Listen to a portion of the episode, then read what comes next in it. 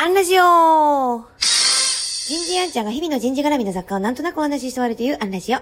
今日は、採用面接の妥当性。こんなテーマでお話ししてみようと思います。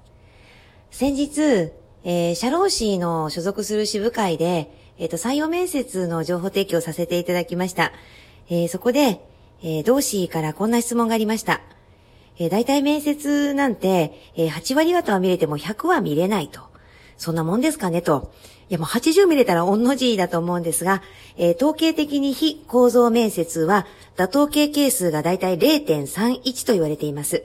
えー係数が1で、えー相関関係100と考えたら、まあ、あのざっくり半分以下だと思ってください。えー非構造的面接っていうのは、えーなんとなくの感覚で質問を投げかけて、なんとなく気が合う人が欲しい場合。で、こういう人が欲しいと思って、えー明確にこういう質問して、こういう答えだったらいいなって思って臨む構造的面接で、だいたい妥当形係数は0.51。それでも1にはならない。例えば、例えば、アセスメントテストですね。で知識やスキルを見ると0.37。職務に関する知識のテストだと0.48。実際の仕事をしてもらってサンプルを見るのでも、ようやく0.54。すなわち、ほぼ見れないと思っておく方が良さそうです。ですから、複数を組み合わせてみるということが大事になりそうです。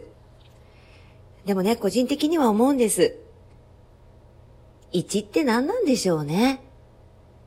ましてや、本当に妥当形係数1で入ったところで、世間の環境は変わっていく。求められる人物要素は変化していく。だからこそ、変化に対応する学び続けるという能力を持つ人は、その差を埋められるんだとも思います。そもそも、求める方も求められる側も不完全な人間です。